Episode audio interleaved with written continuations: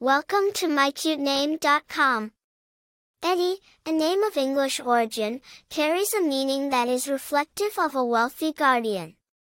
It is a diminutive form of names beginning with Ed dash, including Edward, Edmund, and Edgar.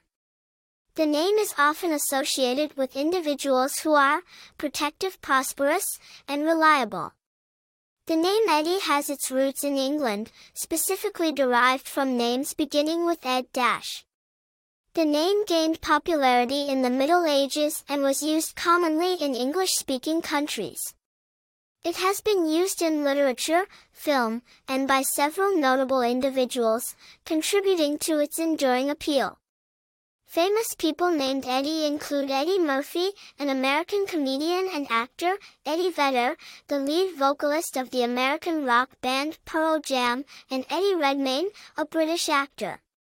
In terms of popularity, the name Eddie has been consistently used in the United States, with a peak in the early 20th century. It is less commonly used today but maintains a classic appeal. Personality traits associated with the name Eddie include strength, reliability, and a friendly demeanor.